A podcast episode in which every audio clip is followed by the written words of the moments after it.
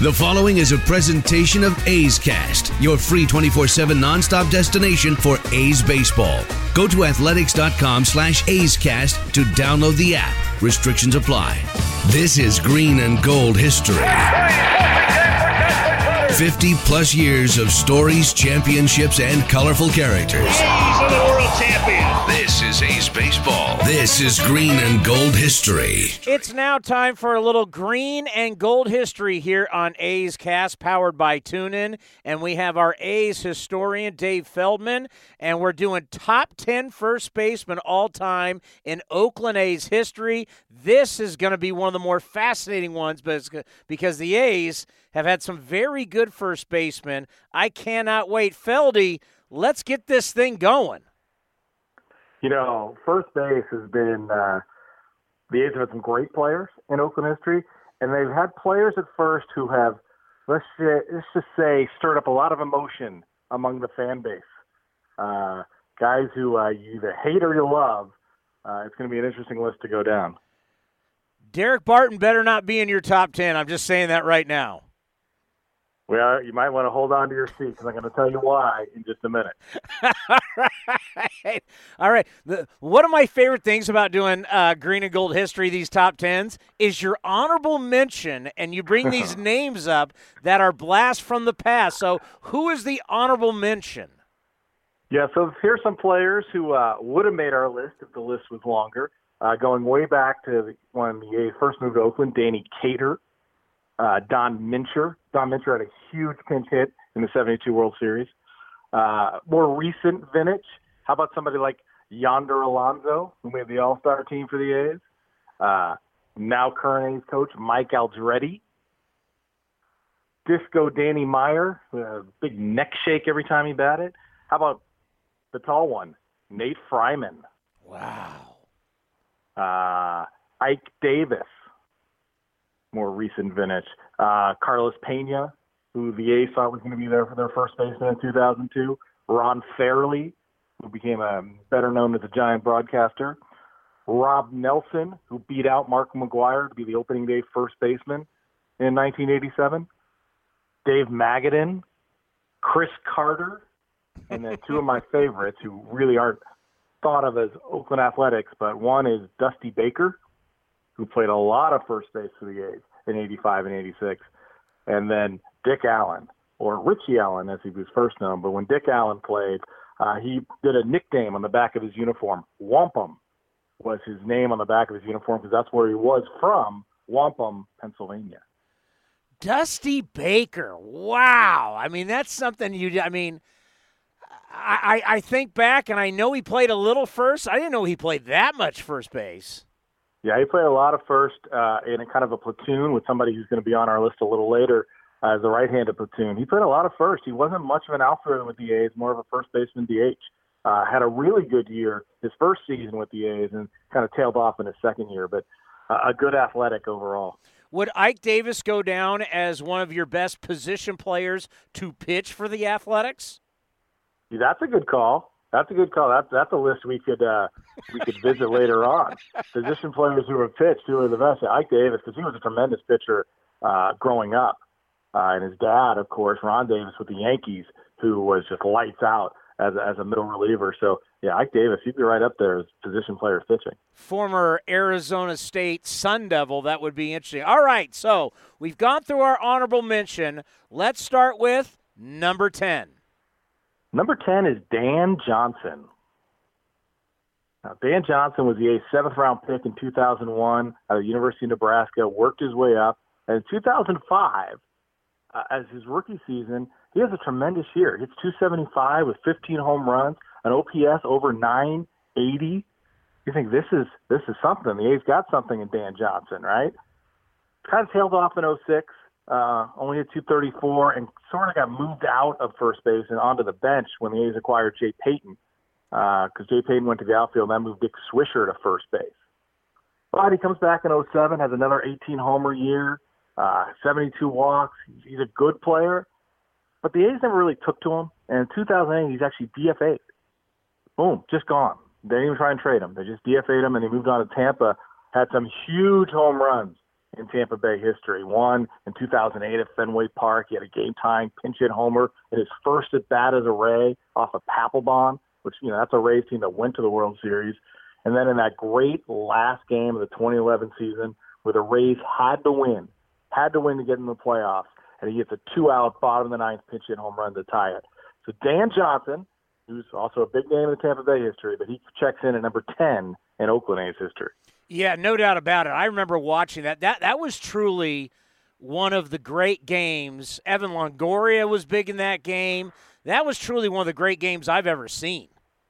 Yeah, it was it was really the night that baseball decided that they're going to go to this one game wild card playoff, uh, which has obviously hurt the A's, especially this season. But because that night it all came down to these games going on at the same time, the Red Sox playing in Baltimore, the Yankees playing in Tampa, and it was just happening at once, and it was a one game sort of situation. And baseball said, we need this. We need to make sure we always have this to start our postseason. And by doing that, it was adding a second wild card team to have these one game playing games. And it was really that night in 2011 that brought that on. Yeah, that was uh, that that was some clutch stuff back in the day. Let's go to number nine. Who's number nine? Number nine. He was once referred to as baseball's version of Bill Walton. Bruce Bochte. Now, this is a guy who kind of gets lost in A's history, but he was your A's first baseman from 1984 to 86. Originally played college at Santa Clara, came up with the Angels. He was an all star with the Mariners. But after the 1982 season, at just 32 years old, he retires from baseball. And the quote was, he was fed up with the business of baseball and worried about how the world is going. So he took his wife and two kids and moved to Puget Sound in Washington. He enrolled in the Chinook Institute of Learning to expose himself to thinkers and kind of just immersed himself in this save the world sort of thing. And this is this is a productive left-handed bat. He's a left-handed bat with some power. He's a 300 hitter. So the A's, with the great Sandy Alderson, working his magic, talked him into coming to the A's. You know, basically ending his sabbatical. Uh, he joins the A's in '84. It wasn't great. The year off hurt him. He only had 264 with five homers. Uh, he was slow. Uh, but in 85, now you're starting to see what Bruce Bochte was. He hit 295. He hit 14 bombs. He had an OPS over 800. 86, the numbers start to tail off, and now the A's have some first basemen in waiting. They have Mark McGwire. They have Rob Nelson waiting. So Bochte's days were then numbered in 1986, and again platooning with Dusty Baker at first base in those years. But for three years, Bruce Bochte, the baseball version of Bill Walton, was your A's everyday first baseman. Where would you put Bill Walton, top ten all time in White Sox broadcasters? You know, he would he did tremendous. I think he's you know, you got Hawk Harrelson, you got Tom Paciorek, and I think you got Bill Walton right there, number three. you you know you know where Bill Walton, as someone has like myself, has suffered all these years through rain delay theater. Rain. I'm telling you right now, Bill Walton would be incredible during rain delays. You know, I've had the pleasure of, of producing basketball games with Bill Walton as the, as the color analyst, and it's always it's a trip. Bill what you see on the air is a lot what Bill is like in real life. Uh, he's got ways that he goes about things. But here's the thing that I don't think people appreciate how much work he puts in. He goes to shoot arounds for basketball games, you know, that happen six hours before the game. Teams are practicing. He's talking to every player, every coach, taking copious notes. He really does put in the work.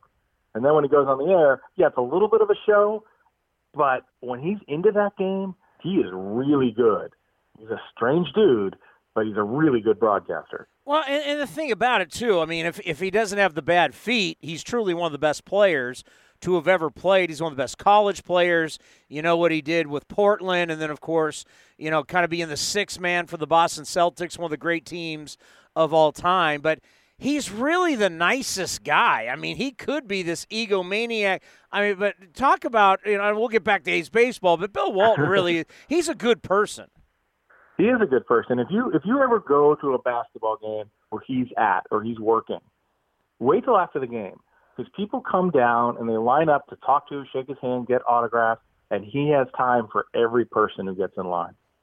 Uh, he will not blow anybody off, and he is genuinely nice. He loves people. Um, he is just he's Bill Walton. He, there's something special about him, and, people are drawn to him. I know his broadcasting style; it grates on a lot of people because he loses his way and he just kind of oh. Have you ever been? Have you ever seen a bridge, Roxy? Roxy, have you ever seen a bridge? I mean, he just loses it, but but he's a, he is genuinely a, a, an awesome person. Number eight all time Oakland A's first baseman. Yeah, number eight's another guy who kind of gets lost in Oakland history because he played in the late 70s, early 80s on, on some bad A's teams. And that's Dave Revering. Now, Revering was acquired from the Reds for the 78 season for Doug Bair, and he's installed as the A's first baseman. Again, the 78, 79 A's teams are not good, but he's hitting 271 in 78 with 16 homers, he's hitting 288 in 79 with 19 homers kind of a platoon with Jeff Newman. Jeff Newman was also, you know, a catcher with the A's, but he would play first uh, against left-handers, and Revering, the left-handed hitter, would play first against righties. 1980, and Billy Martin's first year as the A's manager, and Dave Revering hits 290 with 15 homers, and you're talking a 290 average at the Coliseum in 1980. That that's usually not seen. This was a really good hitter. Um, in '81, though, the A's trade Revering to the Yankees. Uh, for Jim Spencer and Tom Underwood. Jim Spencer, another left-handed first baseman, because Jim Spencer is one of Billy Martin's guys. He loved Jim Spencer when he was a Yankee manager. Brought Jim Spencer over to the A's, and with the A's, he was just not good. Uh, he was not a good player. It ended up being a bad trade for the A's. Because uh, you look at Revering in his career, finished his career as an A with a 279 average. And believe it or not, that's the eighth highest batting average among all Oakland athletics with over 1,500 plate appearances. That's the eighth best hitter. Dave Revering, I think he gets he gets lost in Oakland history. Number seven. Oh, your favorite, Daric Barton. Oh, how? Now, think about this. Think about this for a second. Now, he's originally acquired from the Cardinals in the Mark Mulder deal. deal comes over with Dan Haren and Kiko Calero. So he's with the A's. He plays for the A's from 2007 to 2014. Okay, he goes to the playoff years. He's part of that team. This guy, Daric Barton, plays eight seasons with the A's. Now he comes up in September of 2007, and he lights it on fire. Very much, a little bit like we saw with Seth Brown this year, a little bit like we saw with Sean Murphy. He comes up in September. Daric Barton, he hit 347 with four homers in 18 games. So they, the A's think we got something. So in 2008, he's going to be the A's everyday first baseman, and he was, and he was not good. He hit 226 with only nine homers and just a 327 on base percentage. He was not good. So 2009, they said we got to we got to fix this. We can't have Daric Barton. So remember, they bring in Nomar Garcia Garciaparra. They sign Jason Giambi. They actually move Bobby Crosby to first for a time. Tommy Everidge comes up from the minors. He's playing first base. Then at the end of the year, Daric Barton gets to play again. And guess what? He hits 330 in his last 26 games. 330. So what happens as we go into 2010? Who's your everyday first baseman? Daric Barton.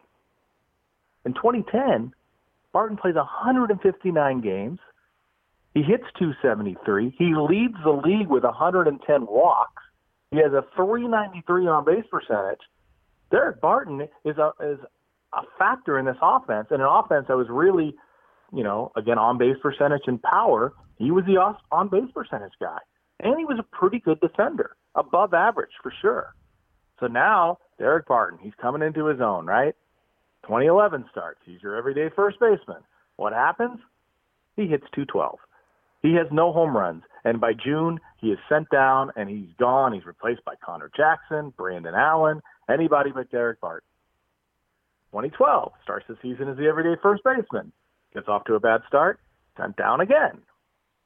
Can't get rid of this guy though. 2013, there he is, Daric Barton. This playoff team, 2013. He's DFA'd twice during the season. Nobody picks him up, and he becomes the A's everyday first baseman down the stretch in 2013, hitting 301. He even starts game one of the playoffs. Now he goes over three with three strikeouts for Scherzer, but he starts game one. 2014 rolls around. Who's your opening day first baseman? Daric Barton. Now he's terrible. He goes nine for 57. He hits 158. Finally, He's out of options. He's DFA'd and he's gone. And Daric Barton leaves the A's organization. But for eight seasons, he's a part of this A's team. Some good, a lot of bad, but he seemed to be always there. And at the end of time now, as playing as a, as a first baseman in Oakland history, only Mark McGwire and Jason Giambi have played more games at first than Daric Barton. That is, it's unbelievable to me, and I've done a lot about that on the postgame show. Trivia question How many games did Daric Barton play in the big leagues after he left the A's? I think it was zero. That would be zero. All right, number six. Number six, Mike Epstein. Mike Epstein, this is a guy who played football at Cal under Marv Levy. Wow. He was going to be a football player. He was the running back behind Craig Morton, a future Super Bowl starting quarterback. So, but he quits football at Cal after his sophomore season to concentrate on baseball because walking across campus one day, there was like baseball going on, and he just got into the box and just playing around and hitting the ball, and the baseball coach sees what he can do. He says, "No more football for you. You're playing baseball." and because if you play baseball, you're not going to get hurt. Good choice for Mike Epstein. This is a guy who ends up um, going to the Senators. He's coached by Ted Williams. And all Ted Williams taught him to do, because he loved his swing, he said, just swing at strikes. Right? Don't don't chase, just swing at strikes. And that changed everything for Epstein. Uh, the A's acquired him in the middle of 71. They traded Darold Knowles. Um, so they acquired Darold Knowles and Mike Epstein from the Senators. 71 with the A's. He hits 18 homers in only 104 games. Sets an A's record by homing, and homering in four straight at bats over two games. And 72, you know, it's a World Series year again. He hits 270 with 26 homers, which led the 72 A's. He also, talk about power hitters in a different time, 68 walks, 68 strikeouts in 72. Again, just swinging at strikes. So Mike Epstein was a force. Uh, the only problem was he got in a fight with Reggie Jackson during in a clubhouse fight, and then he gets on an argument. He gets in an argument with Dick Williams on a plane back to Oakland after Game Two of the World Series. So that didn't sit well with Dick Williams. Didn't sit well with Charlie Finley. Those are two guys you don't really get in fights with. So he gets traded. The A's decide to move Gene Tenace, who was their catcher to first base, and acquire Ray Fosse. So in a way, Mike Epstein's fights brought us Ray Fosse. The face of the franchise, Ray. And you know what's interesting about that? Just think how simple that is from Ted Williams. Hey, just swing at strikes. yeah, exactly. You know, you, you know the great ones. I always remember this too. There's the great ones. They always make it so easy, and that's why it's hard for them to coach sometimes. You know, Pete Rose was a terrible coach because he couldn't coach what he did. And Ted Williams was a little like that too. It's just like just swing at strikes. You'll be fine. Yeah. Just do what I did. Swing and strikes. Still had 400. the other thing, you know, Mike Epstein has a little bit more with A's history too because he became a youth baseball coach in Southern California, and he ends up coaching a very young Eric Chavez, and helped turn him into a big league hitter. Wow, that is very good knowledge, and that's why we bring on the A's historian. Dave Feldman here to do top 10 Oakland A's all time. We go position by position today here on A's Cast, powered by TuneIn. We're doing top 10 first baseman, and here is your top five. Number five. Number five with a bullet, and that's Matt Olson. He is rocketing up this list. Um, the A's have something here, and I think it's you really need to sit back and appreciate what he's done in just two and a half years with the A's. Uh, the home runs, obviously, and the defense, which has just been outstanding. This is a guy who was a first round pick in 2012 out of high school. Right, he started his pro career at age 18, very young, but in 2013, in his first year in A ball, he hits 23 homers. The next year, 20 years old in Stockton, hits 37 homers. So the A's know they have something you know, see a young guy with power like that at that age with a wooden bat for the first time. I think the A's knew they had something special. And when they finally brought him up in 2017, it was kind of they brought him up as an outfielder, right? Because Yonder Alonso was playing first base, and he was kind of lost up there, and he really struggled. And you know, finally, once they traded Yonder Alonso and they put Olson at first base where he belonged, tremendous. 24 homers in 59 games. He finished fourth in the Rookie of the Year. Was the third most home runs ever by an Oakland rookie, again in only 59 games. That year he had 24 homers. He had 23 singles. He, he out homered himself with the singles. So you know you have something. And then the last two seasons, right? 29 homers in 2018, wins the Gold Glove. And then last year, in 2019, dealing with a hamate bone, missing the first month, only 127 games though, 36 homers, 91 ribbies, OPS a shade under 900. If he plays those other 25 games that he misses, you're talking about possibly a 45 homer, 110, 115 RBI guy, and just solid, right? Just a solid hitter in the middle of the lineup. Never seems to be rattled, and the defense is off the charts. How good this guy is. If you had to buy stock in one A's position player right now, would it be Olson? I think I think it'd be I'd split my stock between Chapman and Olson. I just think both of them are, are so similar in their the way they're projecting their careers and the way they're going. You know, both coming up really in 2017 to get their first start. The defense on both corners, the power from both guys. I, I, you can't go wrong with either one. I think that's where the A's future is so bright. You got two corner infielders who, if we do these top 10 lists, let's say in 15 years, they could be the top of the list. That's how good these guys could be. Number four. Number four is a guy who made a big p- impact on the A's.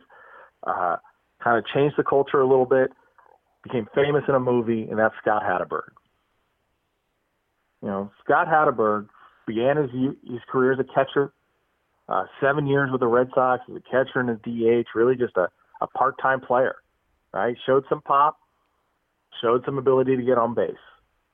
And that's what drew him to the A's, was that ability to get on base and the fact that he had power. And we've seen the movie, we've read the book. Um, the part about getting Scott Hatteberg is true. They needed to replace Jason Giambi, and they weren't going to do it with just one guy. So they knew they, they, they, they traded for Carlos Pena and Carlos Pena was the opening day first baseman. I mean, Hatteberg didn't get his first start at first until May 11th, right? I mean, he was he was really your DH, but he was working with Wash, and as we know from the movie, playing first base is incredibly hard. Uh, and Hatteberg had no idea what he was doing over there, and he, he he'll admit to that. But he was confident in his abilities as a baseball player, and he just had to learn. Um, it was never a fear of the position; it was just learning the position. But in the middle of May in 2002, right, the A's lost 14 to 17. They got swept in Toronto. They're coming home. They have an off day on the Monday, and Monday it's house cleaning time for the A's. Carlos Pena, Frank Menechino, Jeff Tam all sent down. Jeremy Giambi is traded to Philadelphia for John Mabry, and Scott Hatteberg becomes your everyday first baseman. Right, and you look at the the winning streak. He starts at first in 17 of those 20 games. Uh, obviously, the pinch hit, game winning homer in game 20. But solid offensive player for his four season with the A's 269 average, 105 doubles, 49 homers, walks more than he strikes out, a good on base percentage. He gave you exactly what you were what you wanted.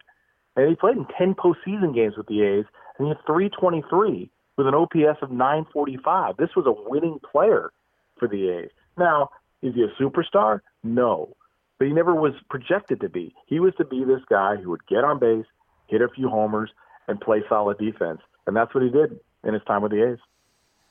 And in the movie, they're like, Scott Hatteberg, he can't throw. But what does he do? He gets on base. All right, number three. Number three is Brandon Moss. Wow. And again, a lot of that is, is the impact that he had on these winning teams. Um, you know, he signed as a free agent for the 2012 season, but he's in the minors. He's in the minors into June.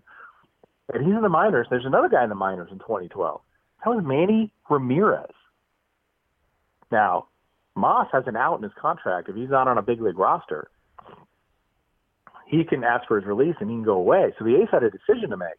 Were they going to bring up Brandon Moss or were they going to bring up Manny Ramirez? And they made, they chose very wisely, and they chose Brandon Moss. And he comes up in 2012 and it changed that year.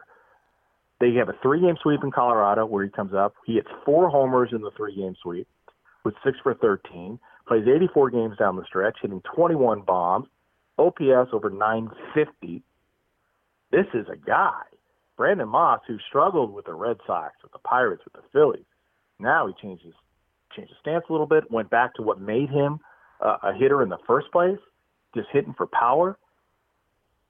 He's your everyday first baseman 2013 with 30 homers, 2014, 25 homers, the wild card game in Kansas City, two run homer in the first, a three run homer in the sixth. Remember, he struggled down the stretch in 2014 with hip injury, hip injuries. So he wasn't himself, but he gets in that wild card game and it was huge. I just think the impact that Brandon Moss had on the A's in those three playoff years, I think that's what puts him number three for me.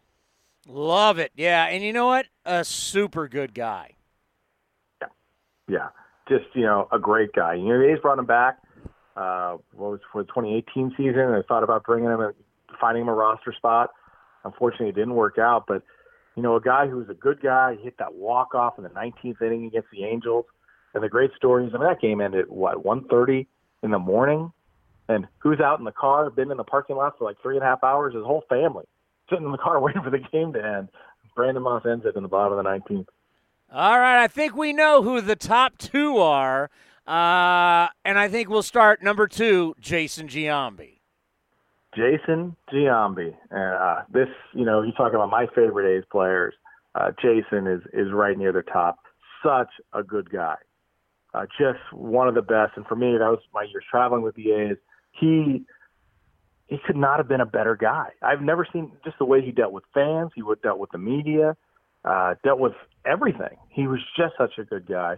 Second round pick in 1992 out of Long Beach State uh, comes up and he's playing left field. Right? Why is he playing left field? We're playing third base. Well, Mark McGwire's there. You're not going to displace Mark McGwire until Mark McGwire's traded, and then they can put Jason at first base. But and what was cool is Jason and Mark had a great relationship. Mark really took Jason under his wing uh, for those first two years together, teaching him the big league life. And I think Jason always appreciated that, and he always would teach it down too. There was something about those A's teams, especially in the early 2000s, is the veteran players always took care of the younger players, and nobody was left out. And that really started with with the A's in the late 80s, with the X and Stu and Rickey and Dave Henderson teaching the McGwires and the Canseco's and the Steinbachs, and they taught it down. And Jason was a beneficiary of that. And we all know how good Jason Giambi became with the A's, the 2000 AL MVP. listen to these numbers. He hit 333, 43 homers, 137 RBIs, 137 walks with only 96 strikeouts, an on base percentage of 476. Are you kidding me? These are these are video game numbers. And he wins the AL MVP. And he comes back in 2001, and he should have won it again because his numbers are maybe even better. 342, 120 RBIs, 38 homers, 47 doubles, on base percentage at 477, slugging at 660. He loses the MVP, finishes second to Ichiro. And I think if you go back now, Jason would have won that. You look at WAR, which a lot of people look at now. Jason's WAR was 9.2. Ichiro's is only 7.7. Jason had a higher on base percentage, a higher slugging percentage, and a much higher OPS. But Ichiro had the fanfare, right? Being the position player from Japan, everybody was all over it. The Mariners won 116 games. I think if you went back now, you go, Jason Giambi definitely should have been the MVP in back-to-back years. He was fantastic. And the A's did try and sign him. There was a press release as he was a, he was a free agent. There was a press release before an exhibition game in 2001 against the Cardinals. The A's were going to release, and something changed in the last minutes where Jason backed out of the deal. And you know, he went to New York. He wanted to be a Yankee. He got huge money. Um, you know, he talked about how his dad loved the Yankees, and you know, he was good with the Yankees. He never, I think, he never solidified himself as a great Yankee. Um, he comes back to the A's in 2009, uh, and it didn't go very well playing under Bob. He only hit 193, uh, but still a great guy. He's getting older now, and guess what? After he leaves the A's, he plays five more years with Colorado and Cleveland. That's how good a guy he is, and that's how good teams wanted him around because he could teach, and that's what he's doing now. You look at uh, in Vegas, he has a lot of those hitters coming through. He is like a little hitting clinic. Joey Gallo, this great year that he had before he got injured in 2019, a lot of it's due to the work with Jason Giambi. he's going to be a unbelievable manager someday. Um, he's talked about it before when Colorado had an opening a few years back. He was mentioned as a possible replacement. He just had, you know, he has three kids. He wanted to wait. There's going to be a time when Jason gets back into the game, and he's going to get back in the game as a manager, and he is going to be fantastic. And he hit an 8,000 foot home run off of me in college. That I will never forget. Long Beach State. Wow. No. Really? Well, what, what pitch was it? Uh, it was a fastball down and in. If you remember back in the day, Long Beach State used to play on campus, and they right. had their batting cages out in right field. The ball went over the batting cages in right field. That's how far Jason Giambi took me deep back in the day. Number one is a guy that helped save baseball. We recently had him on the program. He went into the A's Hall of Fame this year, and he should be in Cooperstown and baseball hall in the Baseball Hall of Fame.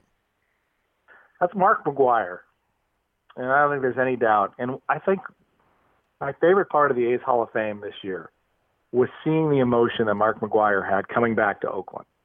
He had come back a couple times as a coach, right, with the Dodgers and the Padres, but he never was back to be honored. He never came back to any of the reunions because he was always with you know with another team.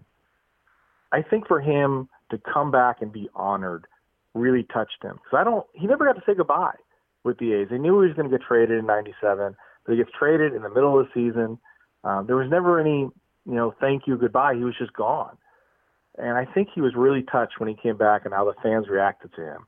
This is Mark McGwire. This is you look at those A's teams in the late '80s and why they drew almost 3 million fans. It was because of Mark McGwire and Jose Canseco hitting home run after home run. It was a place to be. Uh, McGwire did that. I mean, he comes up in 87. He has 49 home runs. 49. And that, this is just unheard of, right? The rookie record was 38 at the time. He, he blows by that. 49 homers, hits 289. Just unbelievable. He's the first player he was the first player in big league history to hit 30 or more homers in each of his first four full seasons. Right? No one had done that yet. Uh, he also won a Gold Glove in 1990. He was a nine-time All-Star. Uh, impactful on this on this World Series A's teams. Now, 91, he has a terrible offensive year. It's 201 with only 22 homers, and he kind of had to reinvent himself. Uh, he's going through divorce. Um, and I remember the story. He's watching the 91 postseason. And this is the first time he was not in the postseason since he was a rookie. Uh, and he was he he saw he saw how much he missed it. He missed being in the postseason spotlight. He reinvents himself. He grows the goatee, and as Jason Giambi calls, he's feeling sexy. That was Giambi's whole thing with McGwire. You have to feel sexy at the plate. And, by growing that goatee, now Mark McGwire feels sexy. He comes back in 92, gets 42 homers. 100 RBIs, leads the A's back to the postseason. Huge, huge factor. Now the injuries start to happen, right? Plantar fasciitis. He misses most of 93 and 94. Finally gets back on the field in 95.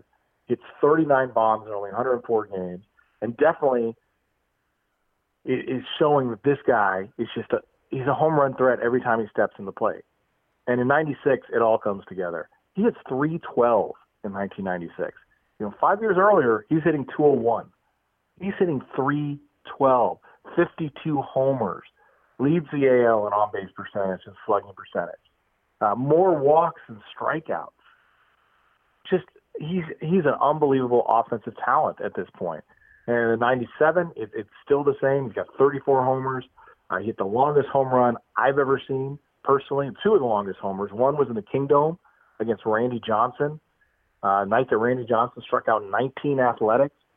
Mark McGwire hit one into the far reaches of the upper deck in left center field in Seattle. And then in Cleveland against Orel Hershiser, we used to joke about somebody hitting the scoreboard up in left field above the bleachers at what was then Jacobs Field. Oh, he'll hit the scoreboard.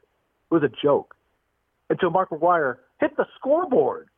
And I remember Greg Papa, who's calling the game, I'm yelling at him, he hit the scoreboard. it's just it, it was unbelievable. Think about after the game, the broadcast crew would go down to the field just to look up how far that was. He hit the scoreboard. Unfortunately, the A's knew they were going to have to trade him. They weren't going to be able to resign him. They traded him to St. Louis. did not get a great return, right? Eric Ludwick, T.J. Mathews, who did it, you know, was a fine part of the A's bullpen, and Blake Stein. Um, but still, he's the A's all-time leader, the Oakland all-time leader in homers and RBIs and slugging percentage, third in games, second in runs, second in walks. I mean, you talk about an A's Hall of Famer. It is. It's Mark McGwire, and it's just it was so special to see him get the love that I didn't know that he thought he had here in Oakland. Right? It was great to see him receive that. You know, one of the cool things we had him on A's Cast Live, and a lot of young A's fans, including my producer, Commander Cody, they'd never really heard him speak. You know, because after Right. his career, uh, and when he became a, basically a hitting coach, after he had that conversation with Bob Costas about PEDs, you never heard from him. And he's and he's great, and to have him on, and to have people A's fans know about his greatness, but never really hear him talk. That was a lot of fun having him on the air. Yeah, I think it's special to hear somebody you haven't heard from in a long time. And McGwire was never a big talker, even when he was with the A's. He was soft spoken guy. Um, you know, in an A's clubhouse full of huge personalities. Uh, it was easy for Mark just to kind of go about his business. But he does have some things to say. And, you know, after his playing days and when he got back in as a coach, um, he had a lot of effect on a lot of players, and he's very still in touch with the game. And he's going to get back into it something. And he, at some point, and he does have things to say. And it was fun on your show, on the A's television show, to talk to Mark McGwire and kind of, you know, be reintroduced to him again because he's a huge part of Oakland history, a huge part. No doubt about it. Quickly run down your top 10 once again. Number 10, Oakland A's first baseman. Number 10 is Dan Johnson. Number 9, Bruce Bochte. Number 8, Dave Revering. Number 7, the man we all love, Daric Barton. Number 6, Mike Epstein. Number 5 with a bullet, Matt Olson. Number 4, Scott Hatteberg. Number 3, Brandon Moss. Number 2, Jason Giambi. And number 1, Mark McGwire. That is your top 10 Oakland A's first baseman of all time. You've been listening to Green and Gold History right here on A's Cast, powered by TuneIn. This has been a presentation of the Oakland Athletics.